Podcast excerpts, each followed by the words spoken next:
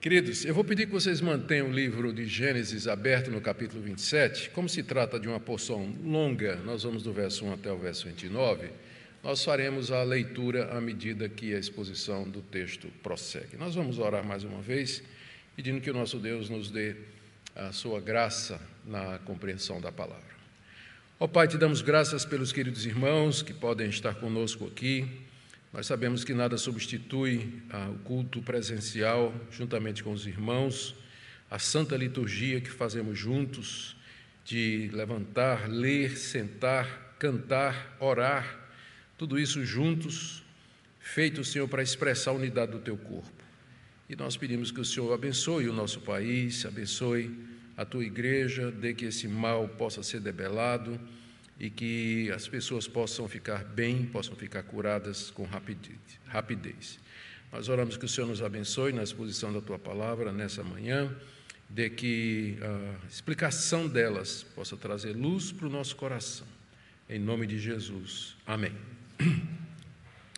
Queridos, nós vamos ver hoje uma parte da história da redenção extremamente importante nós chamamos de história da redenção o registro que a Bíblia faz daqueles atos sobrenaturais de Deus na história humana. Existe uma história e dentro da história tem a história da redenção, que são compostos daqueles feitos de Deus com o objetivo de cumprir o seu plano de redimir aquele povo que ele amou e que ele escolheu antes da fundação do mundo. E aqui nós estamos diante de um ponto muito importante um desses eventos da história da redenção da maior importância, porque trata-se daquele momento em que Jacó, mesmo não sendo o primogênito do seu filho, perdão, do seu pai Isaac, ele se torna o herdeiro das bênçãos de Abraão, apesar de estratagemas e de manobras enganosas que ele e a sua mãe Rebeca usaram.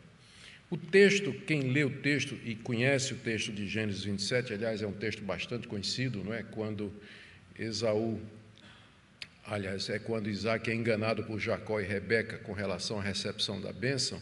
Quem conhece o texto sabe que ele é um misto de interesses espirituais legítimos e o uso de meios errados para obtê-los. Esse é o tipo de texto na Bíblia que a pessoa poderia dizer: o fim justifica os meios. Porque para obter a bênção, Jacó fez de tudo que não prestava para poder chegar até obter a bênção. É evidente que não é esse o sentido da Bíblia. A Bíblia jamais ensinaria esse tipo de coisa. Nunca a Escritura sacrifica a verdade no altar da, do pragmático. Sempre a verdade deve triunfar. O que acontece é que há um Deus soberano que, na sua graça, ele controla os desejos, as paixões e as decisões humanas, e mesmo que elas sejam marcadas pelo erro e pelo pecado, Deus os conduz de tal forma que no final o seu plano acontece sem que Deus seja o responsável pelos atos pecaminosos de suas criaturas. E esse capítulo, ele é um, talvez um dos melhores exemplos da Bíblia a respeito disso. Por isso que eu digo que ele é de muita importância. Exatamente por isso, porque aqui nós vemos Deus usando e revertendo decisões pecaminosas para a realização do seu plano eterno.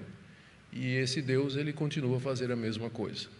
Até o dia de hoje, ele é o Deus que, apesar do pecado do seu povo, apesar dos erros que nós cometemos, ele está desenrolando, implementando o plano que ele estabeleceu antes da fundação do mundo no final do qual ele vai receber toda a glória como Deus santo, justo e verdadeiro, e nós, somente pela graça e misericórdia, poderemos participar no seu reino. O texto, portanto, levanta uma série de questões éticas, especialmente quando a gente pensa na aplicação dele hoje.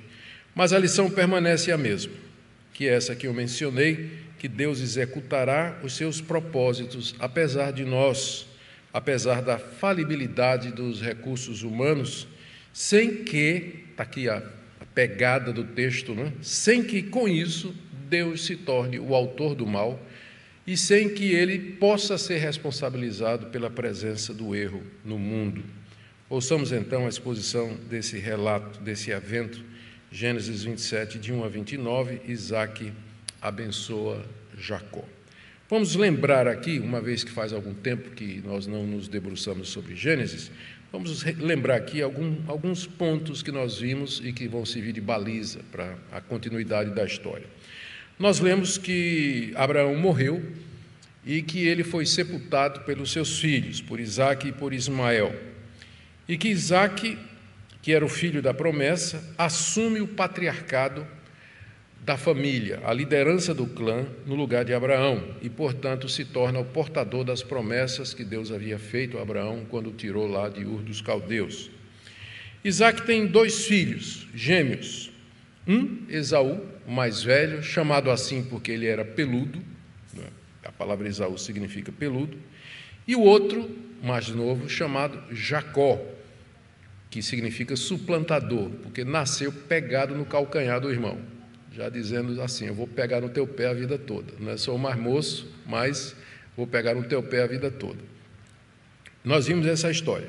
Nós vimos que os dois meninos eles eram bem diferentes. Isaú era um caçador, homem do campo, é, preparava uma comida maravilhosa. O pai, Isaac, o, o gastrônomo, gostava demais da comida do filho, não apreciava o filho, que era o mais velho, tinha intenção de abençoá-lo e fazê-lo o seu herdeiro.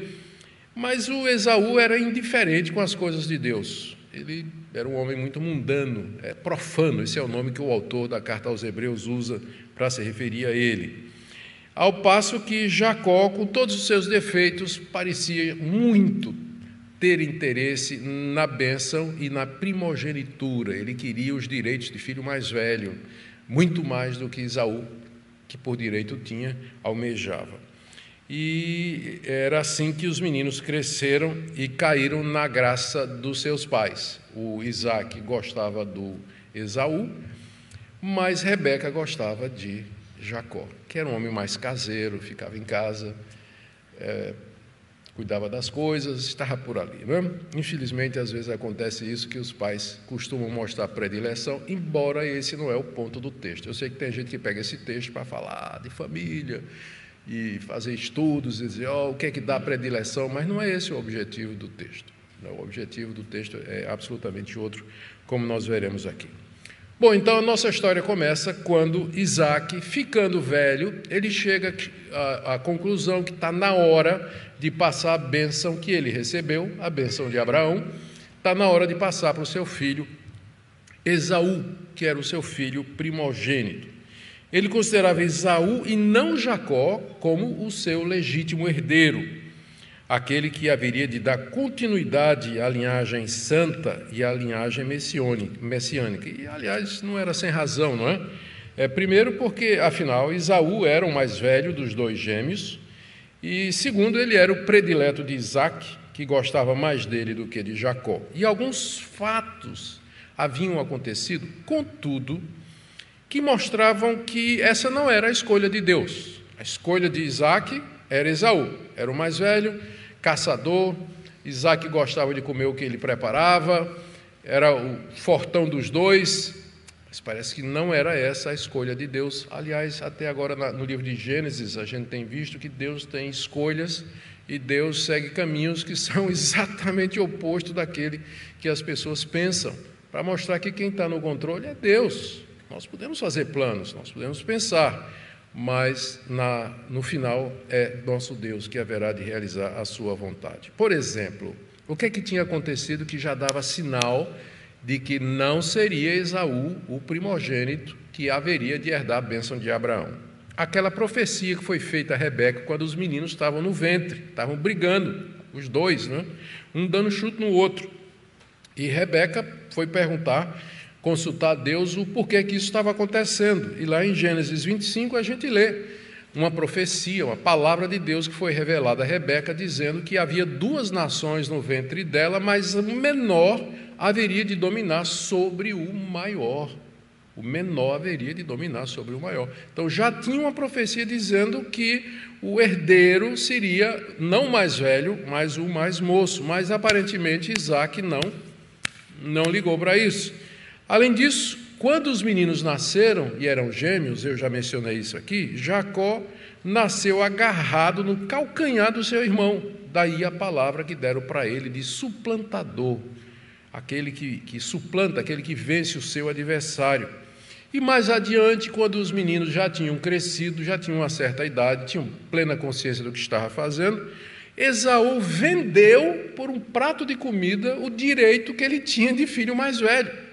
Pelo menos três sinais óbvios dados da parte de Deus de que não era Esaú o herdeiro de Abraão, não era ele que haveria de receber a bênção da primogenitura, mas o velho Isaac simplesmente se olvidou disso, não levou em consideração, gostava de Esaú e planejava fazer de Esaú o herdeiro de toda a sua fazenda, seus bens, e especialmente da bênção de Abraão.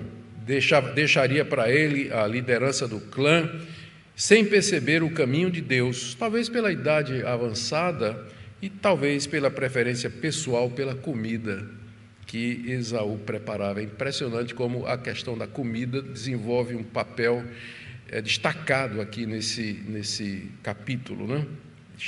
destacado aqui. Bom, então, chegou o momento em que Isaac entendeu que estava na hora de passar para frente a bênção que ele tinha recebido, a bênção de Abraão. E ele resolve abençoar o seu mais velho, como lemos aí no verso 1.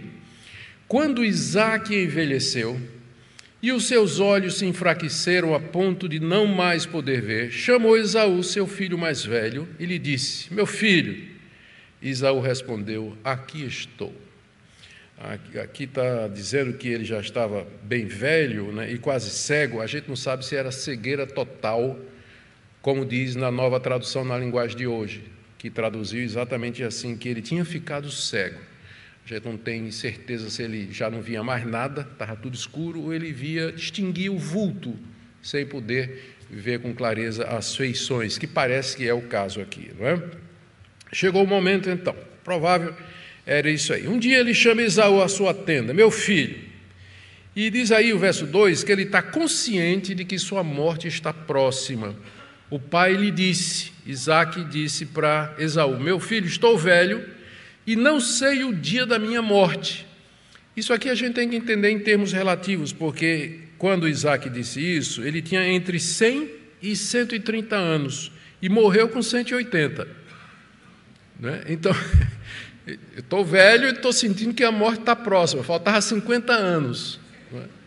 Bom, era o que estava acontecendo, mas talvez por conta da velhice que chega precoce a notar pela cegueira, não é? ele tinha essa impressão de que o fim dele estava próximo, então ele tinha que aviar, como clã, como chefe de clã, tinha que aviar as providências para deixar descendência. Não é? Então chama o seu filho, chama na sua tenda, diz: Olha, eu estou sentindo que eu estou perto de morrer e eu preciso tomar aqui algumas providências. Ele sente que tem que fazer os preparativos para a sua morte e o mais importante era a transferência da bênção de Abraão.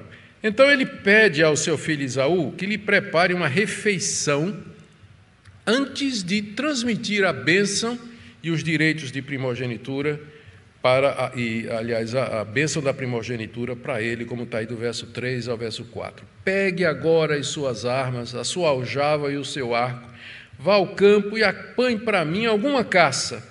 Faça uma comida saborosa, como eu aprecio, e traga aqui para mim, para que eu coma e abençoe você antes que eu morra.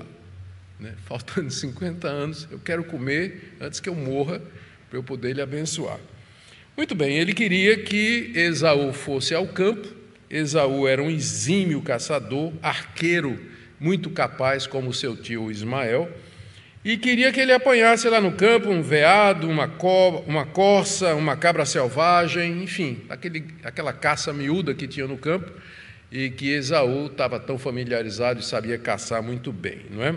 E Isaac queria que ele usasse a receita favorita do pai. Olha aqui o detalhe: faça uma comida saborosa como eu aprecio. Isaac, o gastrônomo, né? ele tinha um, um gosto, tinha um tempero que ele gostava. E Esaú sabia fazer uma receita do jeito que o pai realmente apreciava. Provavelmente era uma carne guisada, é uma carne bem, bem temperada, e a tradução da Septuaginta, a tradução do grego, do hebraico para o grego, feita por Jerônimo no século IV, diz que Isaac amava aquele tipo de comida. Ele amava aquele tipo de comida, não é? gostava de comer aquela comida gostosa, carne guisada é, de animal que foi pego lá no campo. Bom, Isso aqui, a gente não deve, é claro, ser injusto com Isaac, pensar que ele era um glutão, uma pessoa que estava apenas preocupada com ter a barriga cheia de comida gostosa. É que as refeições, elas faziam parte dos cerimoniais dos eventos mais importantes de uma tribo, como, por exemplo, a transição de, de herança né, de, um, de um patriarca para outro, ou então a celebração de uma aliança. A gente tem aqui no livro de Gênesis, a gente já viu várias vezes a, a preparação de uma refeição antes de um momento crucial, quando, por exemplo, Deus aparece com dois anjos lá na tenda de Abraão, e quando Abraão percebe que é Deus e que a coisa vai, vai vai, alguma coisa séria vai acontecer, ele manda imediatamente Sara matar um animal, preparar comida, pão e serve ali, dá uma refeição e ali todo mundo come. Quando o servo de Isaac vai lá em Padã Aram buscar Rebeca para Isaac, eles primeiro não deixa ir sem que primeiro sente, faça uma refeição. Então, comer juntos fazia parte do cerimonial daquela época de transmissão de propriedade, de bens, celebração de aliança e assim por diante. Estou dizendo isso para a gente não julgar o velho Isaac apenas pela barriga. Não é? E é, eram as duas coisas. Ele gostava de comer bem e ali estava uma oportunidade para ele ter uma refeição em que ele ia passar para o seu filho os direitos que ele tinha recebido da sua vez. Ah, após, então, o que ele diz é que após comer, ele daria sua bênção a Esaú. A bênção aqui, é sempre bom lembrar, era aquela que Deus deu a Abraão quando o chamou lá de Ur dos Caldeus, quando a nossa história começa, capítulo 12, verso de 1 a 13. Eu vou repetir aqui o que Deus disse a Abraão: Farei de ti uma grande nação, e o abençoarei e engrandecerei o seu nome. Seja uma bênção Abençoarei aqueles que o abençoarem, amaldiçoarei aquele que o amaldiçoar.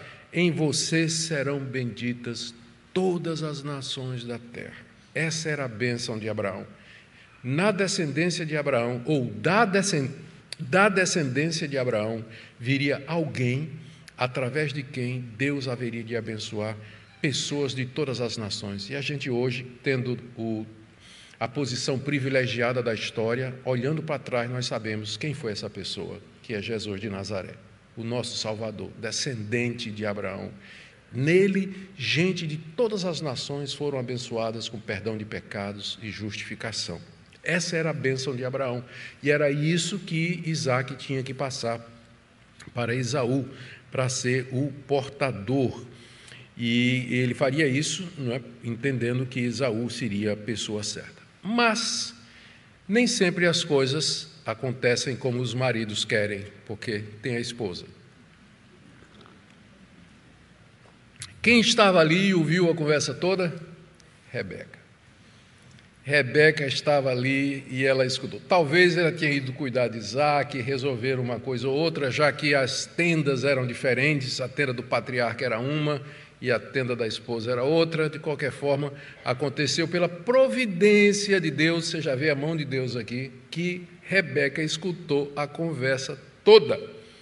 Ao contrário do Matai, do verso 5 até o verso 17, ao contrário do marido, Rebeca estava convencida de que era Jacó o verdadeiro herdeiro das promessas feitas a Abraão, não só pela profecia que foi feita quando os meninos ainda estavam brigando na barriga dela, mas como pelo desprezo que Esaú vinha demonstrando pelas coisas espirituais da família, desde que ele tinha crescido, a começar pela troca do direito de filho mais velho por um ensopado de feijão vermelho. Ela ouviu quando Isaac deu instruções a Esaú em preparação para abençoar, como diz aí o verso 5. Ó, Rebeca esteve escutando enquanto Isaac falava com Esaú, seu filho. E Esaú foi ao campo para apanhar a caça e trazê-la.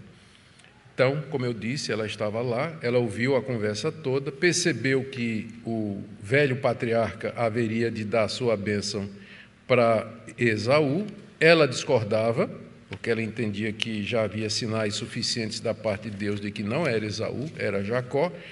E aí, depois que Esaú sai, ela chama Jacó em particular, verso 6. Então Rebeca disse a Jacó, seu filho: Ouvi seu pai falar com Esaú, o seu irmão.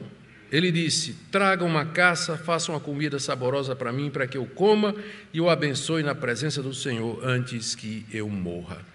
Então Rebeca chama Jacó em particular e relata exatamente o que ela ouviu. É, é, é, muito preciso o que ela faz aqui. Ela chega, inclusive, a acrescentar alguma coisa que não estava na conversa, quando ela diz assim: que, o, que a bênção seria dada na presença do Senhor. Isso aí Isaac não tinha falado para Esaú, mas era óbvio, provavelmente, uma vez que seria uma refeição, seria pública, teria outras pessoas e Deus estaria presente ali. Seria um ato público de transmissão de patriarcado. Então a Rebeca já coloca isso, esse ponto implícito aí. E ela então apresenta a Jacó um plano emergencial. Ela sentia a urgência do momento. Já, Esaú já tinha saído para o campo para procurar caça, né? Então a coisa é, tinha que ser resolvida rápido e ela já tinha um plano emergencial para que Jacó fosse abençoado no lugar de Esaú, que ela diz aqui a partir do verso 8: Agora, meu filho, escute as minhas palavras e faça o que lhe ordeno. Vá ao rebanho, traga-me dois bons cabritos. Deles farei uma saborosa comida para que seu pai, para o seu pai como ele aprecia. Você a levará ao seu pai para que ele a coma e o abençoe antes que ele morra. Aqui ela ordena ao rapaz que não era mais rapaz, a essa altura Jacó tinha uns 40 anos de idade, então você pense na personalidade da mãe, não é? Ele manda um, menino, um homem de 40 anos e diz: Olha, você vai fazer o que eu estou dizendo.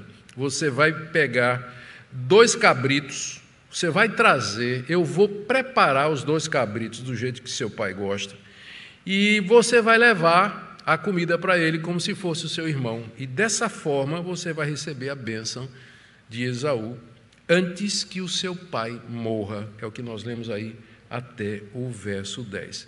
Jacó, ele levanta algumas dificuldades, ele tem alguns escrúpulos ainda. Né? Ele diz: Isso aqui não está correto, nós estamos enganando papai. Né? Nós vamos aqui passar a perna no meu irmão mais velho e vamos enganar papai. Então, Jacó ainda tem algum escrúpulo, mas não é porque é uma questão do certo e de errado, parece que é mais porque ele tinha medo de ser apanhado, né? porque ele vai dizer assim: olha, meu pai vai me amaldiçoar se ele descobrir é, que, que, que, não sou o Isaú, não é?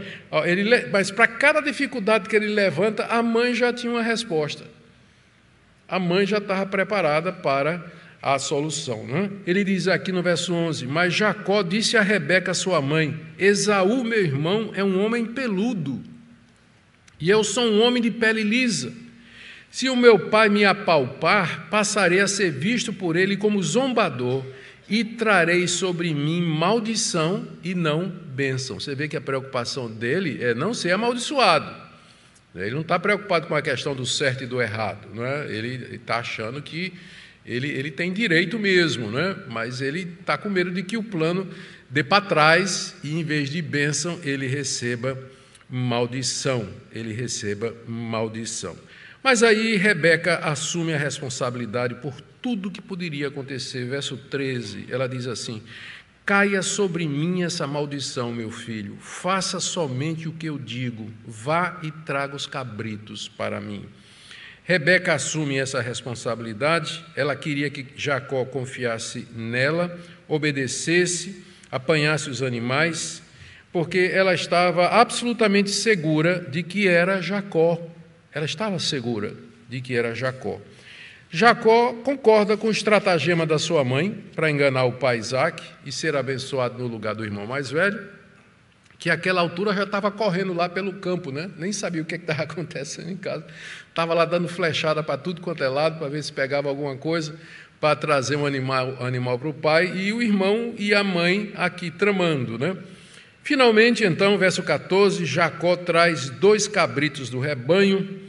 Ele foi, estou lendo aqui verso 14, pegou os cabritos e os trouxe para sua mãe, que fez uma saborosa comida como o pai dele apreciava. Rebeca prepara os cabritos, como Isaac, o gastrônomo, amava, e aí, ela já prevendo o que, é que poderia acontecer, verso 14, ele, é, verso 15: Depois Rebeca pegou a melhor roupa de Esaú, seu filho mais velho, roupa que tinha consigo em casa, e vestiu Jacó, seu filho mais novo. com a pele dos cabritos, cobriu-lhe as mãos e a lisura do pescoço. Então entregou a Jacó, seu filho, a comida saborosa e o pão que havia preparado. A gente pensa que o vilão da história era Jacó, né? Mas a, a Rebeca já tinha, era bem esperta, né? Ela já tinha tudo preparado. Com dois cabritos ele ia resolver todo o problema. Problema da comida, lisura do pescoço, falta de pelo, tudo mais. Até o cheiro, como nós veremos aqui. Diz aí o texto no verso 15 que ela vestiu Jacó com as roupas de Esaú. Ela provavelmente tinha na sua, na sua tenda as roupas de gala, de festa dos seus filhos, que eram guardadas com ervas e flores perfumadas. Era assim o costume daquela época, já que não tinha os recursos que nós temos hoje para conservar roupa, não é? E aí então ela, com a pele lisa, com a pele do cabrito, ela envolve o pescoço, os braços e as mãos de Jacó e entrega além da comida o pão que ela preparou para que o velho Isaac pudesse provar. Queridos, não tem dúvida nenhuma aqui de que Rebeca e Jacó estavam usando de mentira e de trapaça. Isso aqui ninguém está procurando esconder, não é? Mas o que, é que nós podemos dizer aqui? A única coisa que a gente pode dizer em defesa de Rebeca, até mais do que em defesa de Jacó, é de que ela estava confiante de que Jacó era o escolhido de Deus que era o escolhido de Deus antes mesmo de nascer, e que Deus haveria de dar a bênção a ele, a Jacó, apesar das medidas que estavam sendo usadas serem enganadoras e mentirosas. Rebeca estava segura que seu marido Isaac estava não somente cego fisicamente, mas espiritualmente também. Ele não tinha aceitado os sinais de Deus, de que Deus havia escolhido Jacó e não Esaú. Isaac ignorou completamente a profecia quando os gêmeos estavam no ventre de Rebeca, de que o menor dominaria sobre o maior. Não levou em conta, fez vista grossa para o fato de que Esaú vendeu os seus direitos de filho mais velho, então legalmente o herdeiro era Jacó. Porque Esaú vendeu por um prato de comida, é verdade, mas vendeu, foi uma transação legal.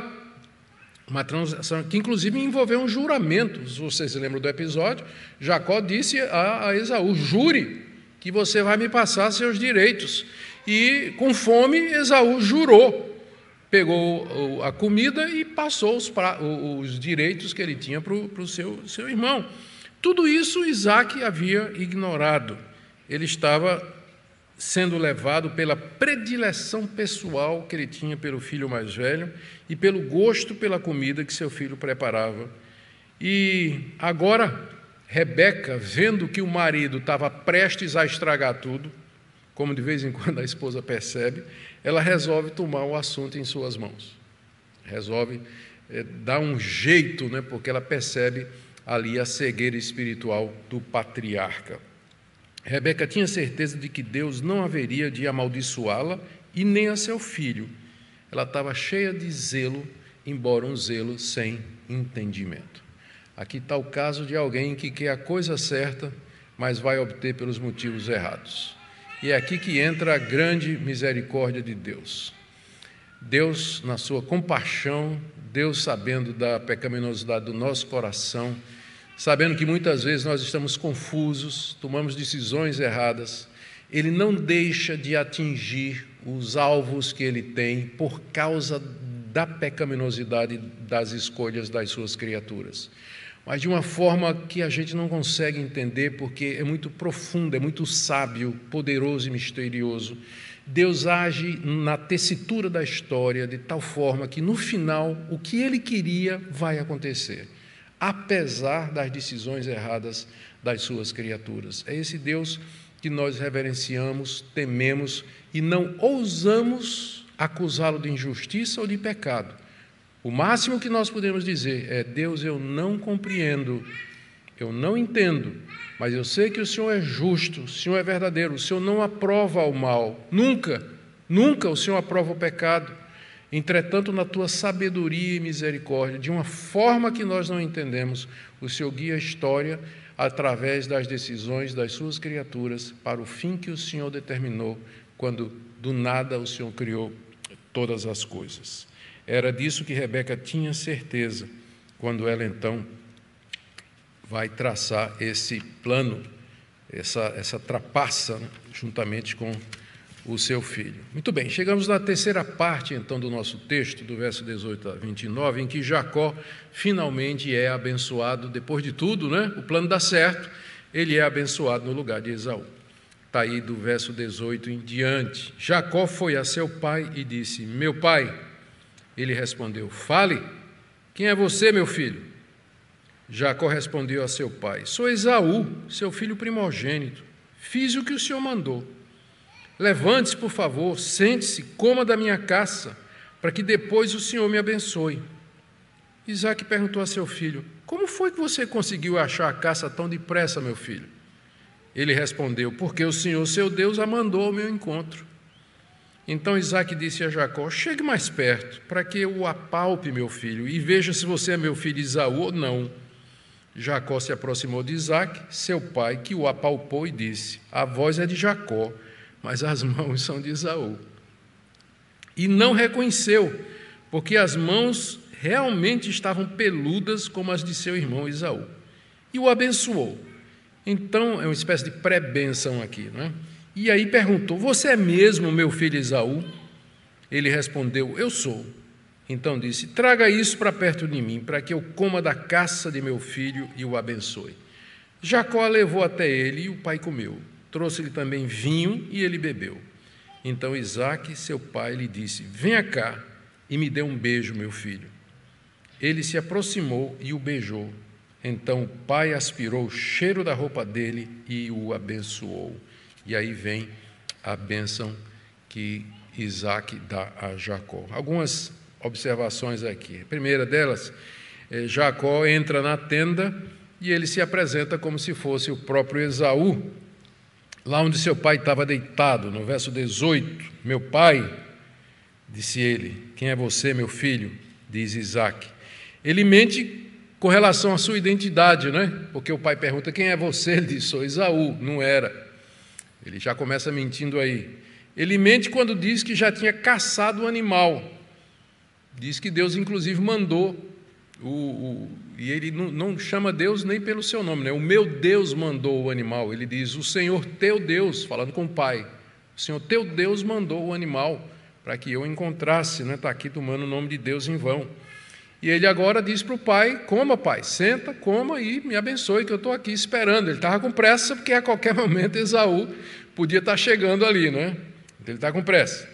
Agora, apesar de velho, Isaac ainda não era senil que tem a diferença, né? Tem uma diferença.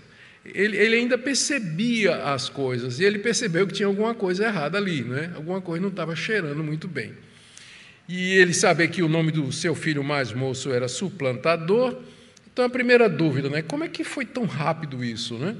Isaac, é, é, Esaú era um caçador bom, é exímio caçador. Caçava com arco, flecha, com armado, pequenos laços para pegar animais, mas é, tinha que ser muito bom para chegar num tempo recorde, não é? com um animal preparado.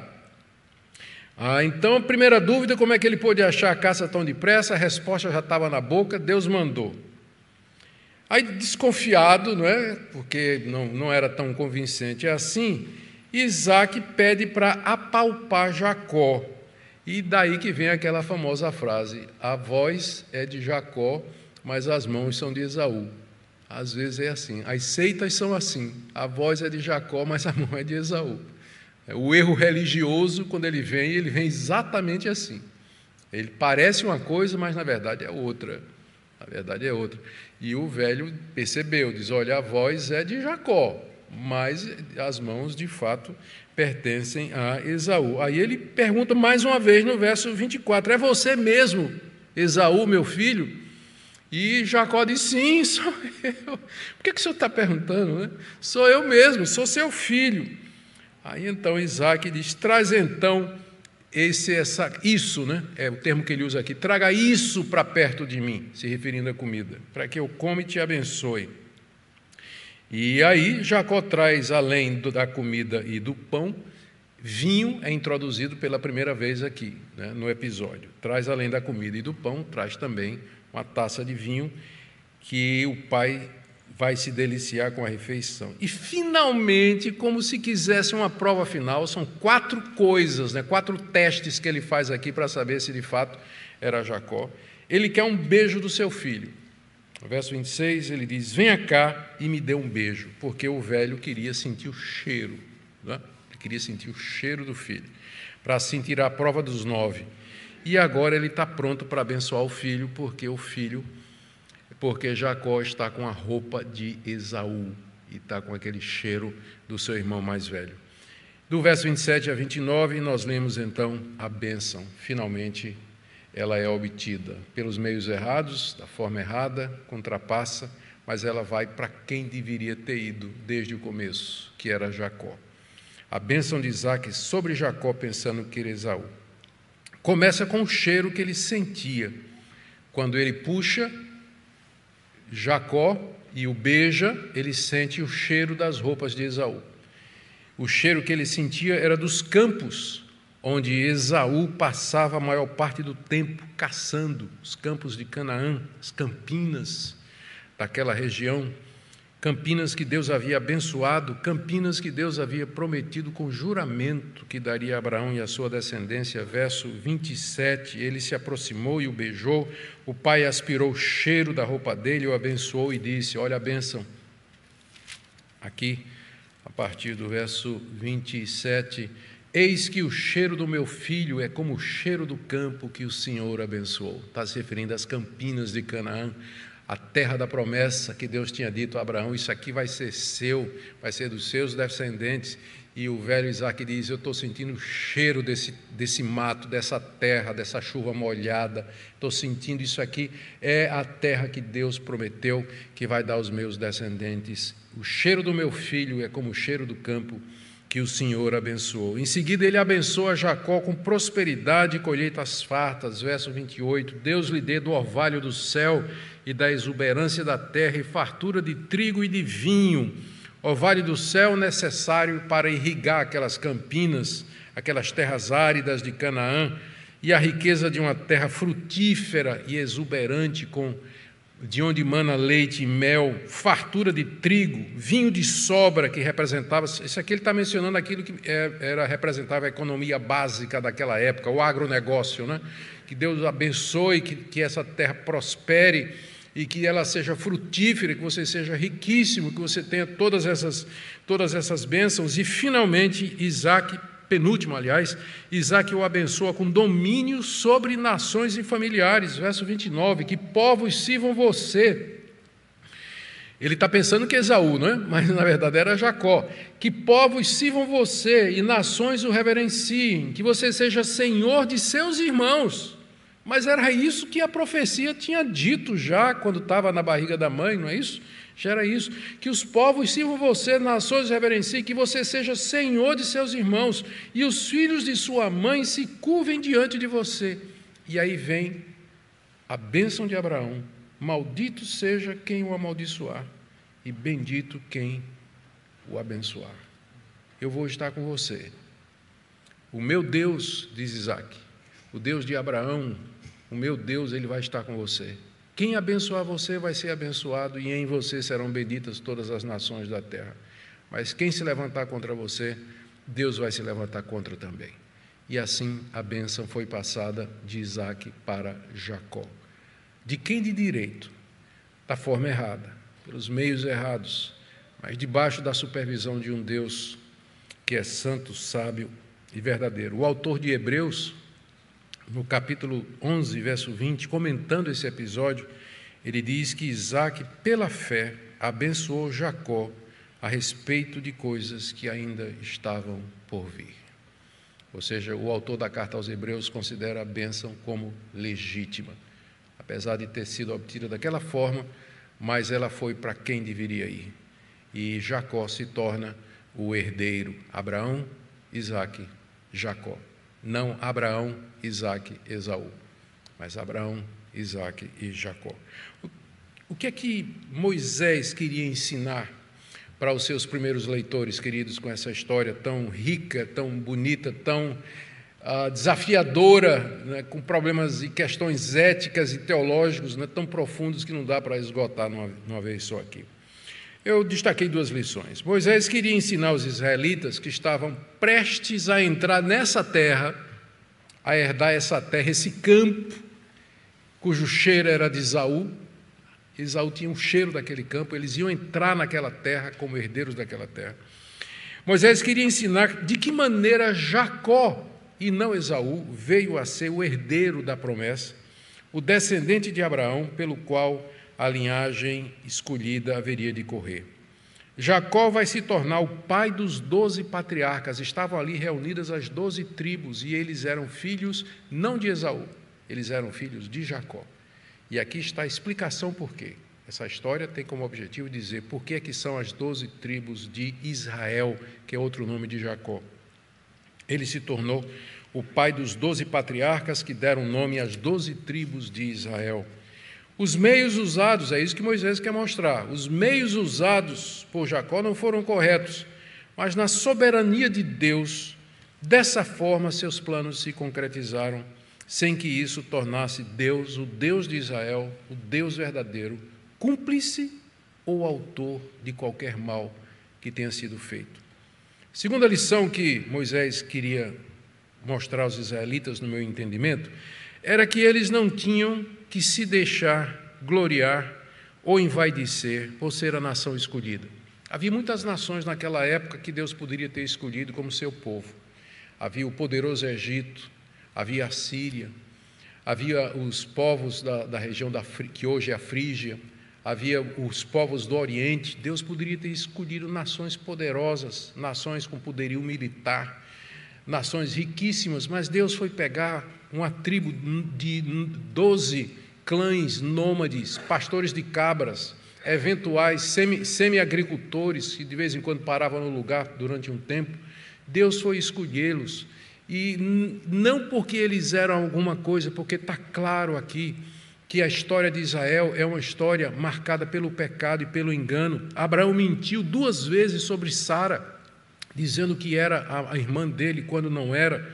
Isaac mentiu sobre Rebeca da mesma maneira, quando se deixou levar pelo apetite, em vez da profecia sobre Jacó. Jacó mentiu e enganou seu pai para receber a bênção. Toda a história dos a, ascendentes de Israel é de trapaça, de mentira. Por que, que Deus foi escolher exatamente um povo duro, um povo enganador, um povo trapaceiro, afeito a esse tipo de coisa? Porque ele não foi escolher uma nação com ideais mais nobres que poderia haver naquela época? A resposta é: para que a glória seja de Deus. Para que no final não haja ninguém que bata no peito e diga: Eu estou no céu porque eu mereço. Ou Deus me abençoou porque eu sou bom. Ou eu tenho isso aqui porque eu tenho o meu merecimento. Você não tem nada. Você é descendente espiritual dessa raça aqui. Você é pecador como eu. Você não merece absolutamente nada. É apesar de você, dos seus erros, das suas escolhas erradas, que Deus faz os planos dele caminhar. E ele vai realizar o propósito dele.